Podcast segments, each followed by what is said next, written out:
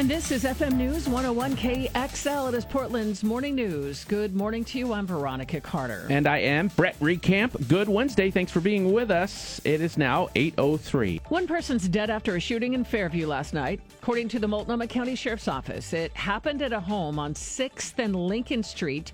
Deputies found a man shot there. Neighbors were asked to stay in their homes while Gresham police used a drone to help search for the suspect. The victim has not been identified. In a tweet, the Multnomah County Sheriff's Office says they have arrested someone. They have not identified that person.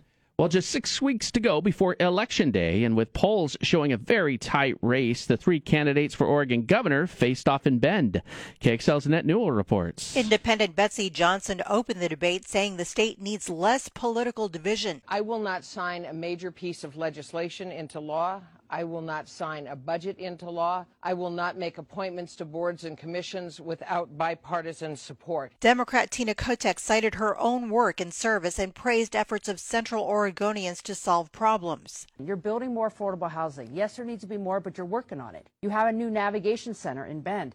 You have the Veterans Village that is helping veterans get into tiny homes and into permanency. We need someone who can bring people together find solutions. Republican Christine Drazan asked Oregonians if they're better off than they were four years ago. If you feel like I do, if you believe that we need balance, we need accountability, and that frankly, we need a new direction for our state, then join me. Annette Newell, FM News 101. Two children are recovering after being hit by a car near Chavez Elementary School in Salem yesterday. Police said the kids were taken to the hospital. They are expected to be okay. The driver remained at the scene and cooperated with the investigation. Police said the driver was going slow and that sunshine impaired the driver's vision. The Oregon State Board of Nursing has disciplined nurses from Linn and Benton County. The board says Andrea Brown of Blodgett practiced without a license, and they fined her almost $2,000.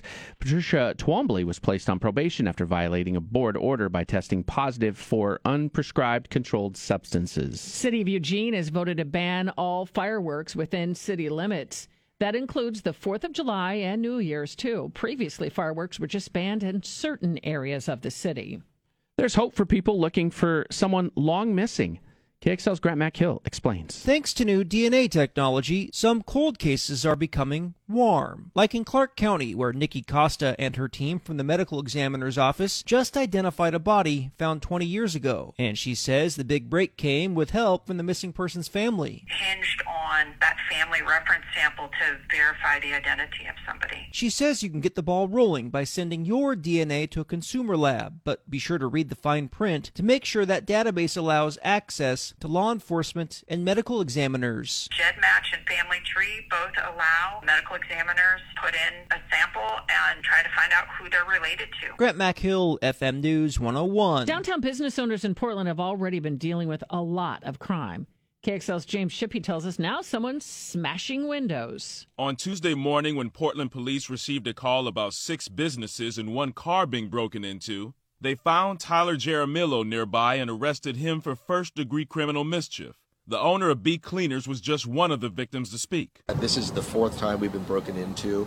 Uh, we've had glass break. Um, both doors have been broken over the past year and a half, and now this in the front lobby area. So I'm just exhausted. Trek Bicycles also had their share of vandalism. Uh, it makes it a little bit difficult to get things cleaned up and, and secure and still help people and get everything done.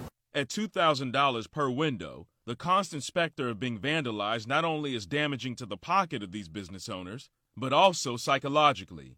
James Shippey, FM News 101. Tacos, enchiladas and beans. Love 'em, dozens Sounds like of a great breakfast.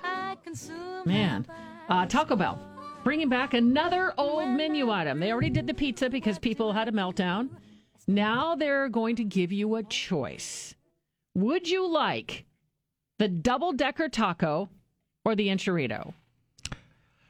I'm going to go with the double decker taco. Okay. Simply because it's two in one. And you said it's kind of like their new Crunch Wrap Supreme. only- No, it's nothing like that. It's a hard shell taco with all that stuff inside, wrapped with cheese and a soft taco. That's exactly a Crunch Wrap Kind- Supreme. no, it's not. It's just flat and it looks like little pockets. It's clever. no, It's easier No. to eat. No. It doesn't all spill out on you. no.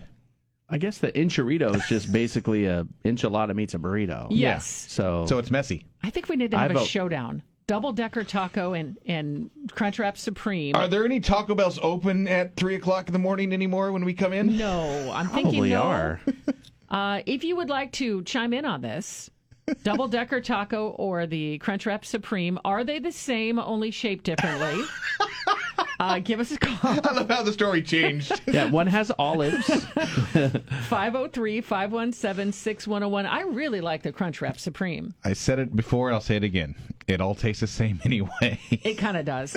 Uh, reward members, by the way, can vote on their Taco Bell app if you want to pick the double decker or the enchilada between now and October 6th. And if you want to call us and have me win instead of Jim, that'd be great. no one's going to agree with you. That's all right. I'm used to it. Did you just say you're giving everyone free Free double, tacos! double decker tacos? What are they like a dollar a piece? I don't know. It's Taco Still. Tuesday on a Wednesday. on a Wednesday. It is 7:51. All right, we've opened the can of worms about Taco Bell, and we, uh, we've asked for your calls. Jim and I are having a debate whether or not double decker tacos and the Crunchwrap Supreme are basically the same thing. Does that make me the taco referee today? You're the taco referee, and here's our first call. Somebody better get VC some Taco Bell right now because she sounds hangry. Hangry. Yeah. They even called you VC. That's beautiful. I love it. Uh, 503 517 6101 is our number. Basically, we're just asking uh, you're supposed to vote. Do you want the double decker taco or do you want the enchilada? Taco Bell wants you to vote, and they'll bring one back. We're not even requiring you to sign up for an app or Plus anything. the little side bet. I say that uh, the Crunch Wrap and the double decker are kind of the same thing. 503 517 6101.